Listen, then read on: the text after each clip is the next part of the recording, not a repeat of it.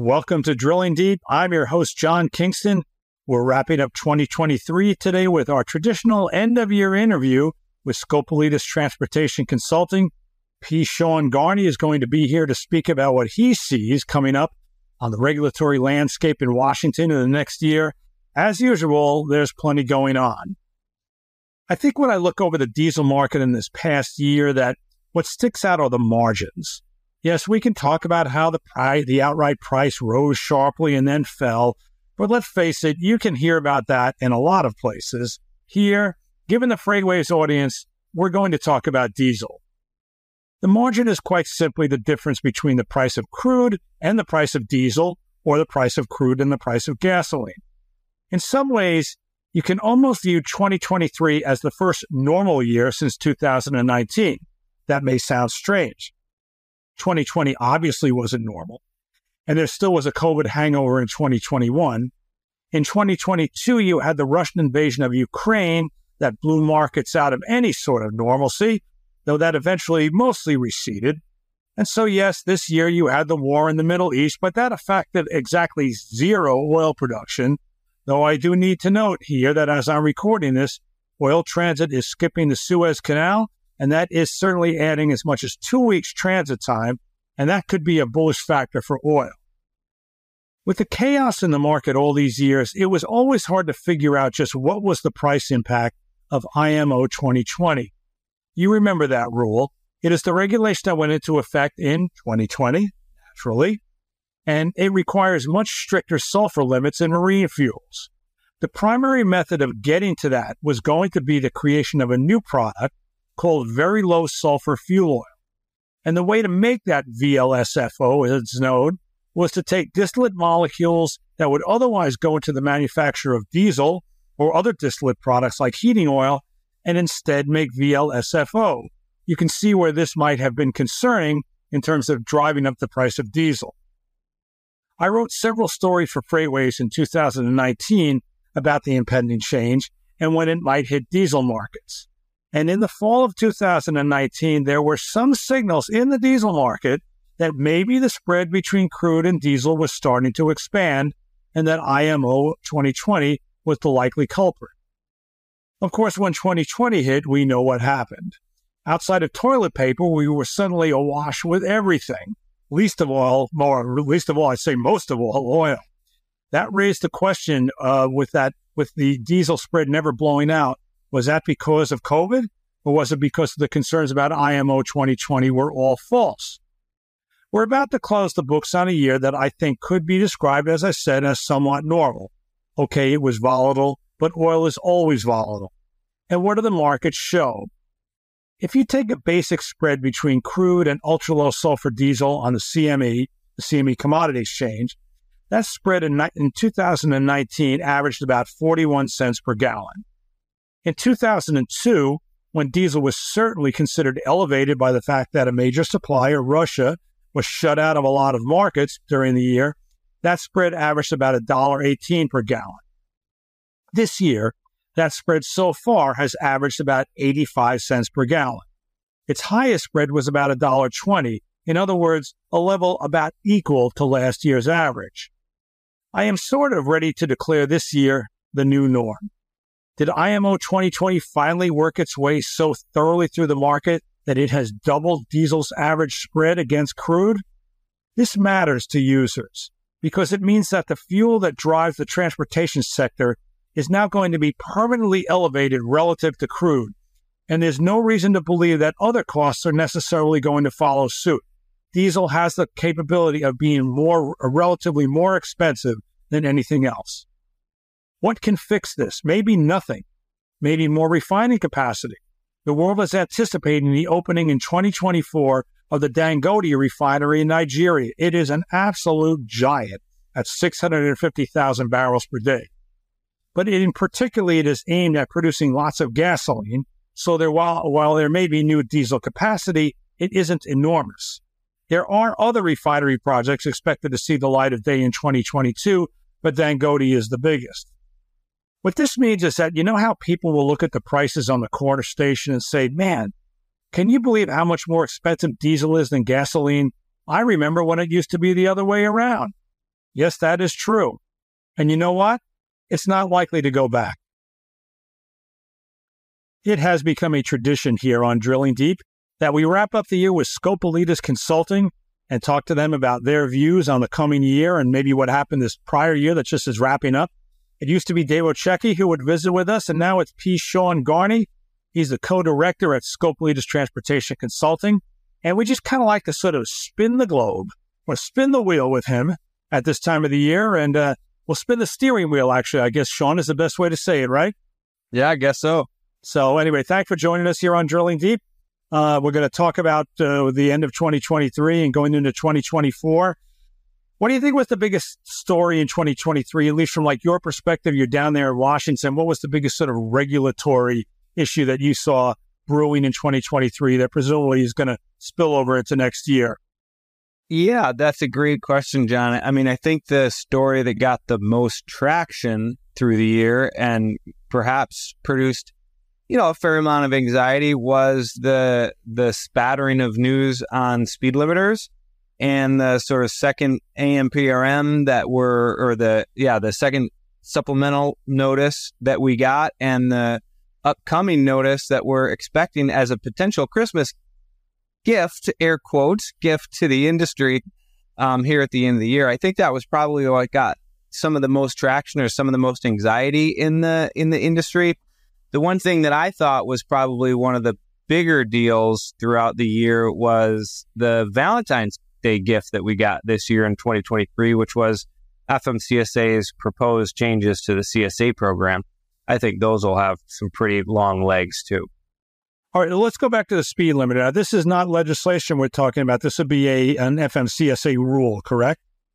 Correct, though there's been a lot of talk on the Hill about it too. So that's what's making it such a high visibility issue. FMCSA is expected to finally, uh, sometime soon or maybe early in the new year, expected to finally give us their proposal, a notice of proposed rulemaking that is supposed to outline what speed, the speed at which they think um, commercial motor vehicles should be traveling, and there's just a lot of anxiety in the industry, uh, much of who don't want any speed to be stipulated at all, um, just waiting for this to sort of come down. It, it has become less of an issue, I think, about um, you know how fast our trucks should drive, and more of an issue about the length of government oversight or the the weight of government oversight and and what's appropriate. So it's sort of becoming this proxy argument for I think a, a, a larger discussion.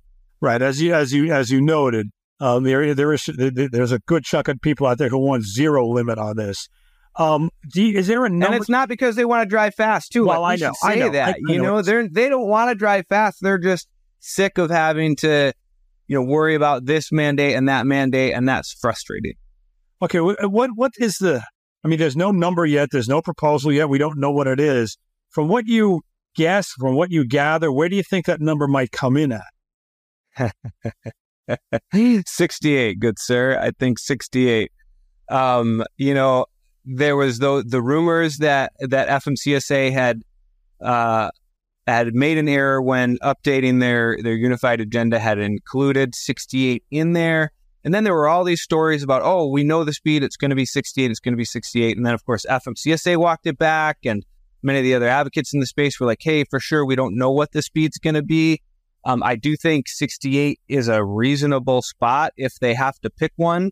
You know, it's higher than 65. I live out here in the Midwest, and the speed limit in South Dakota is 80 on the expressway. And many of the the interstates around here have higher limits. So it's going to have to be I think higher than 65, 70 people start to get a little scary. So, or a little scared. We'll see if they end up wanting to bifurcate it in a way that the American Trucking Associations had called for, which would give you a slightly higher top speed if you employ uh, these types of technologies. I personally don't think that that is something they'll necessarily consider because it will um, just by virtue of the nature of the rule, advantage larger carriers over smaller carriers. And I don't think FMCSA is interested in doing that. Um, so if you wanted some unfounded prognostication, John, for your podcast, uh, Sean Garney says 68. Now, how does this advantage bigger carriers? I mean, in the sense of re- you know, regulation, I don't care what industry it's in. regulation always helps the big boys because they are more financially stable, more financially solid to handle the cost of the regulation. But specifics, what are some of the ways in which larger carriers could benefit from this? And I think it's significant because, you know, you could imagine a move on the part of larger carriers to start advocating for this because they see that it's maybe an advantage over their smaller, uh, smaller competitors. You know, the competitive landscape on the, the speed limiter issue is very interesting. I mean, if you think if, if FMCSA would choose to say, Hey, if I've got you know, this adaptive cruise control technology on my truck or whatever the case may be, then I may drive faster. You know, that technology comes with a cost, a cost that not all players in the marketplace can bear. And so if now all of a sudden I get two extra miles per hour, you know, that that's a big deal. Of, of course, in the very beginning, when, you know, larger carriers began adopting on their own accord these speed limiters, they were doing that for cost control considerations, right? They wanted to make sure that um, that they could have the most optimal miles per gallon from a fuel spend perspective, and um, started to see the safety benefits and started to encourage the rest of the industry to sort of consider and adopt those. Um, of course, the smaller motor carriers.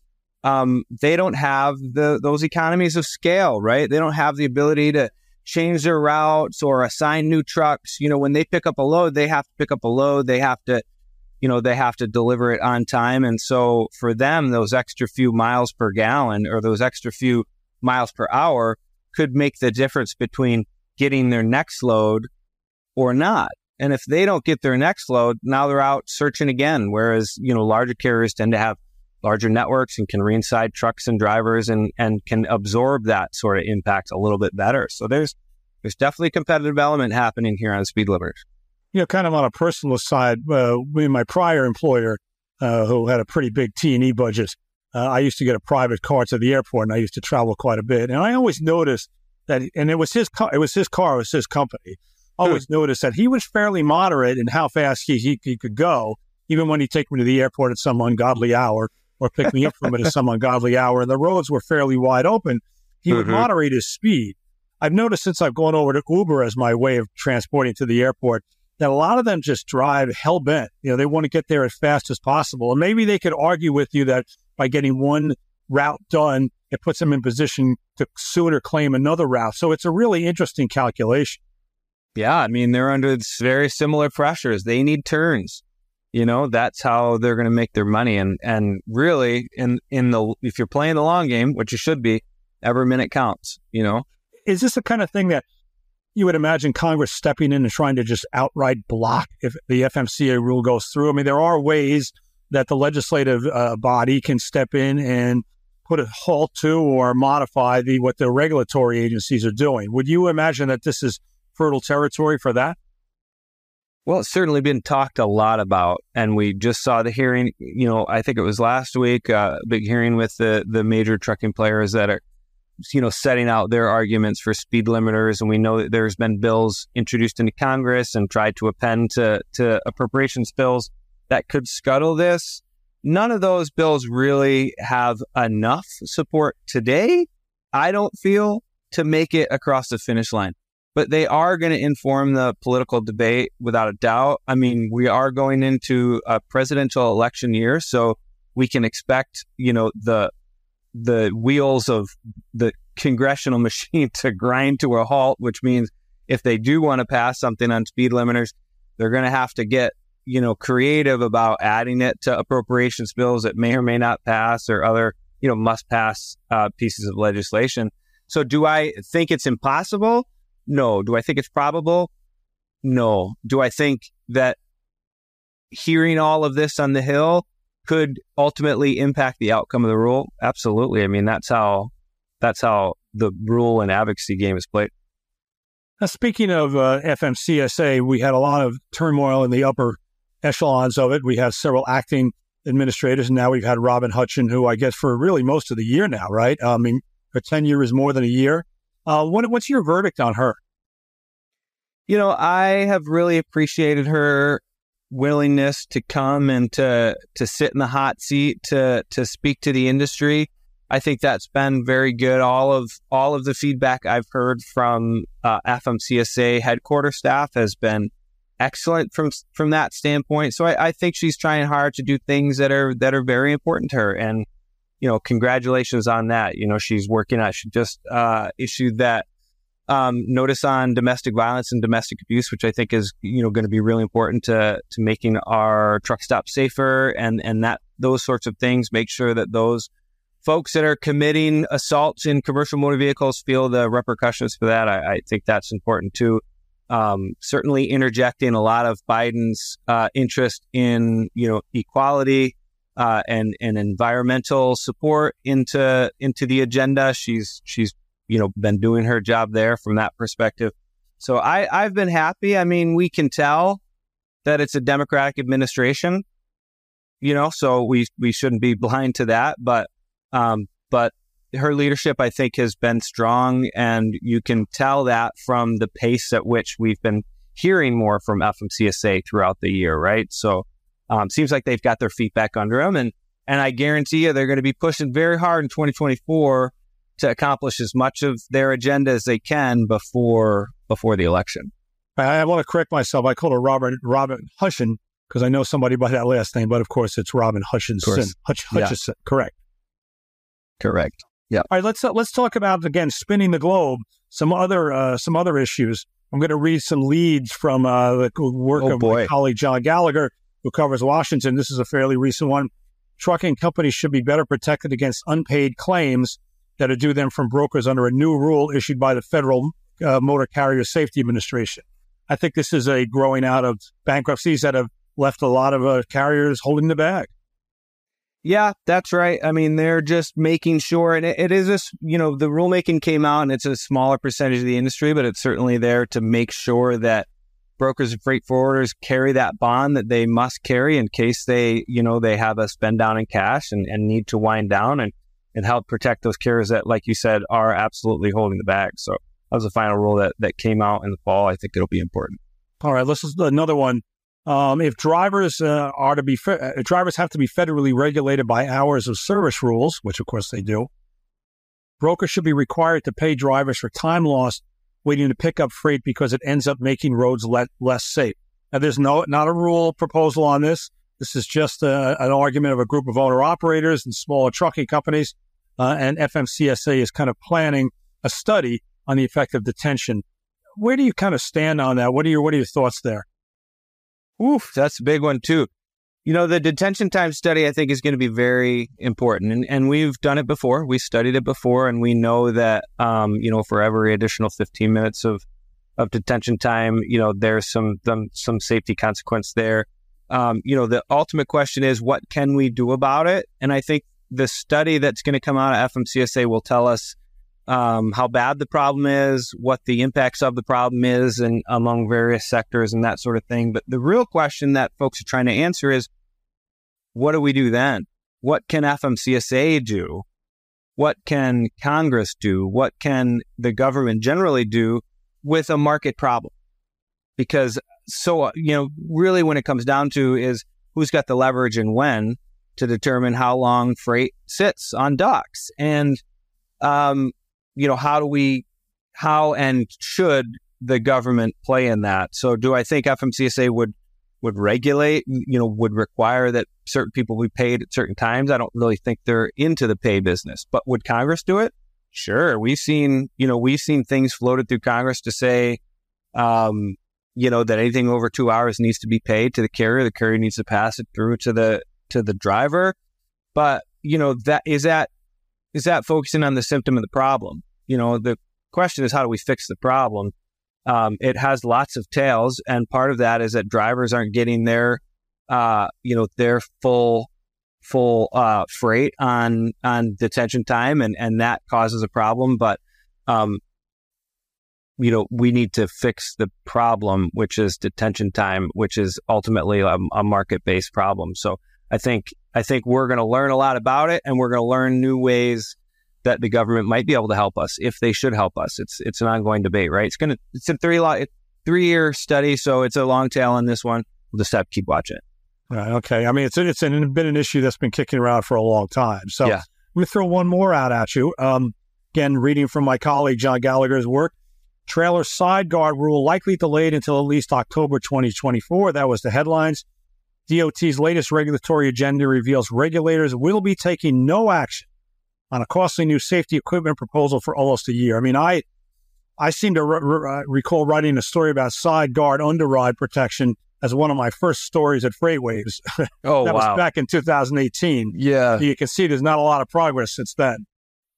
Yeah, uh, certainly. You know, and that that rule came out, and it was such an interesting one to come out because uh, the cost benefit was completely upside down, which surprised everybody. You know, the lives saved versus the cost of equipping these vehicles was just was just not straight. It's not terribly unusual for an agency to take so long um, to go from NPRM to final um, or in between rulemaking steps, but this one is this one is particularly difficult for them because they're going to have to find ways to justify justify that rule. I mean, we could ultimately see them.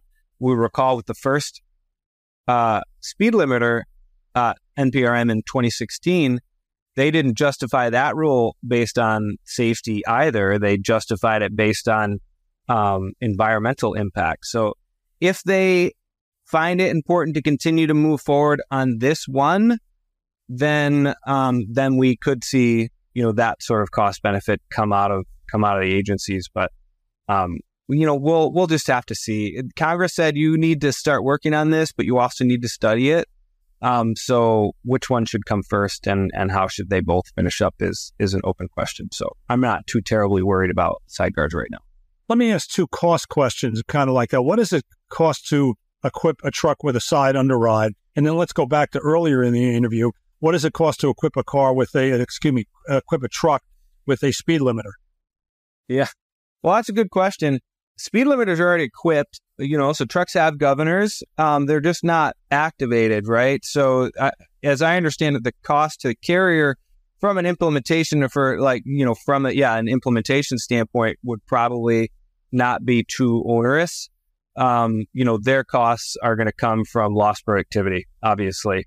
Um, and on the sideguard question, I'm not sure the specific cost of equipping those. I know that there's certainly a difference between those aerodynamic wings and something strong enough to withstand, you know, a 35 mile an hour, you know, T-bone collision by a vehicle. Uh, and that would certainly enhance the cost there. But we're not even sure what the final form of those types of those types of uh, technologies would be ultimately, because um, there'd be a lot of consideration. So I, am not sure of the cost. I'm sure I'm sure it's out there. I'm sure people know it, but I and I think some of the opposition on cost is not necessarily the cost of the underride equipment, but it's dragging it around, which is more weight, which hurts yes. fuel efficiency. I mean, that's kind of like one of the counter arguments to doing this. That's where the cost is not necessarily putting in the underride equipment itself.